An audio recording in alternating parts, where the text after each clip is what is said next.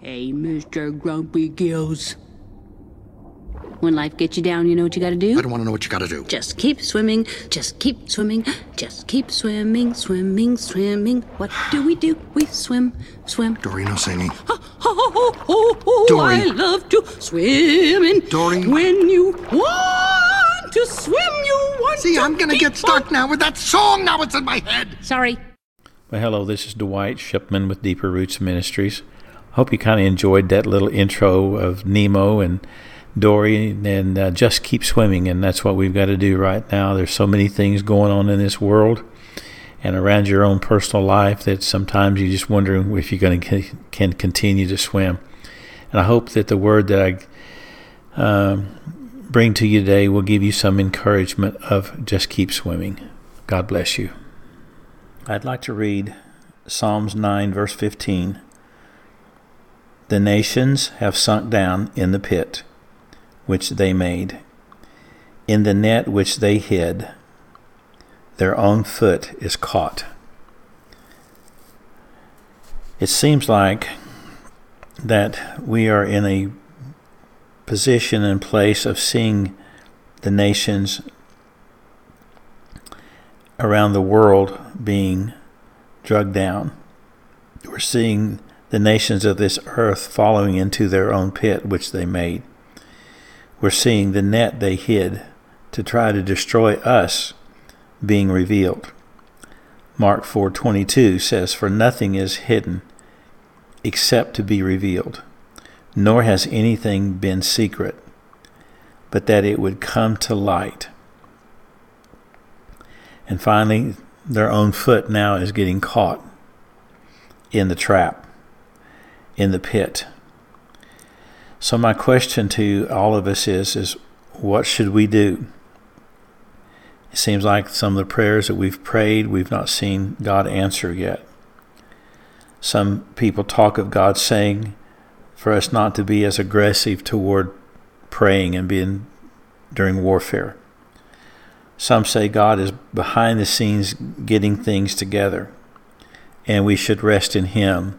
In other words, just lay back and just see and see God do what He's going to do.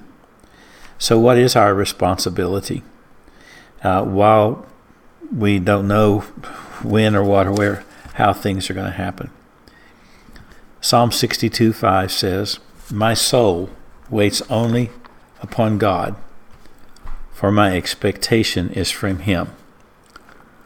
I really like that because it tells you the position that Solomon was in in his decision making, that he waited on his mindset or his soul to wait upon God. And that expectation of what was to take place to come next was dependent upon God and what God wanted to do. There are two scriptures I also want to read. One is Amos 5:15. The word of God says, "Hate evil, love good, and establish justice in the gate or the courtyard."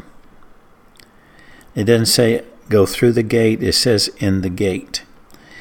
There's a lot of of um, meanings of different words that relate to something that is relative to to represent Holy Spirit, Jesus, God. And in John chapter 10 9, the word says, I am the gate. Whoever enters through me will be saved.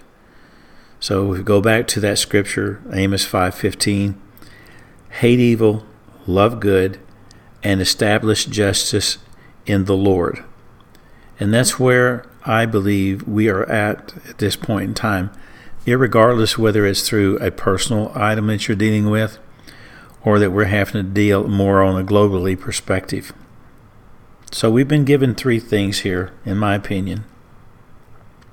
Actually, there's four, but there's three here in this particular verse. First of all, we're to hate evil. Secondly, is to love good. But the last thing is that we are to establish or initiate or bring justice or make what is right in our Lord Jesus Christ. The fourth thing I wanted to say here is, is that we cannot get in the way. 1 Corinthians 2 5 says, So that your faith might not be in the wisdom of men, but in the power of God. If we go back to that very first scripture that we read, it specifically was stating that we needed to trust in God and wait on Him. Man is going to do what man's going to do. And as we wait on the Lord, we encourage each other by His Word. We know that justice is coming. God's going to come and bring His justice here on this earth, no matter what. And when justice does come, Proverbs 21:15 says, "When justice is done, it is a joy to the righteous, but terror to the evildoer." So there's going to be joy to those that are right in the Lord, those that are saved in Him, and those that are of Satan or the evildoers. Uh, they're going to be terrorized, and not in the sense maybe of like we know terror, but the fact that what they thought they were going to do and get away with, God has prevailed and He's brought His justice in place. Finally, I want to read Isaiah 56 1. Thus saith the Lord, Preserve justice and do righteousness, for my salvation is about to come, and my righteousness be revealed. I think we have a commission and a promise in this scripture. I think that with what God has explained to us in Amos about establishing justice, he also says now you've got to preserve justice. The word preserve means to protect, maintain, keep alive, to keep intact or free from decay. The word establish means to initiate.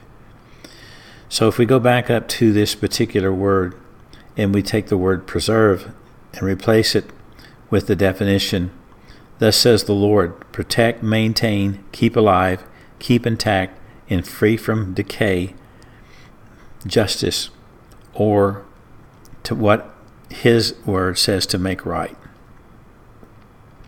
So we've been given a an assignment, a commission that we are here on this earth to, preter- to preserve uh, justice and do righteousness. But here's the promise, I believe, that once we continue to do that until we see God's hand answer these prayers, He says, For my salvation is about to come, and my righteousness be revealed. I believe that we have not seen that salvation yet for the various circumstances and situations that we're living in. And I believe that we haven't seen his righteousness be revealed the way he's going to reveal it. So I want to encourage us all today that he's given us a promise that his salvation, and the salvation means uh, saved, some, to be saved from a circumstance or situation, is about to come. As you keep preserving justice, if you keep praying over the circumstances that you're dealing with in your personal life, and you do them righteously, you do them right unto God. As you keep doing that, then I believe His promise to us is that He will make salvation occur over that circumstance. He will bring a saving grace, He will bring a saving answer to that situation.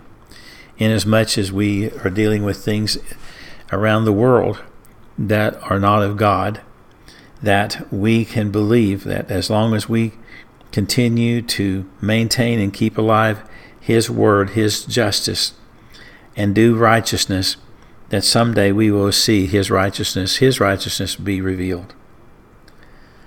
Let us pray. Father, we thank you today that you have given us this Word. Lord, we thank you that as we continue to carry on with preserving your Word and doing what's right in your Word, God, that we patiently wait for your salvation over the circumstances and the situations in our life and in the world. We're waiting, Father God, for those things to come and for your righteousness to be revealed. Lord, we don't know when that's going to be, we don't know how it's going to come about, but Lord, we must stay in faith. We must establish justice and preserve it. Father, and I thank you, Lord, that you bless this teaching and bless the ones that have listened to it today. In the name of Jesus. Amen. God bless you.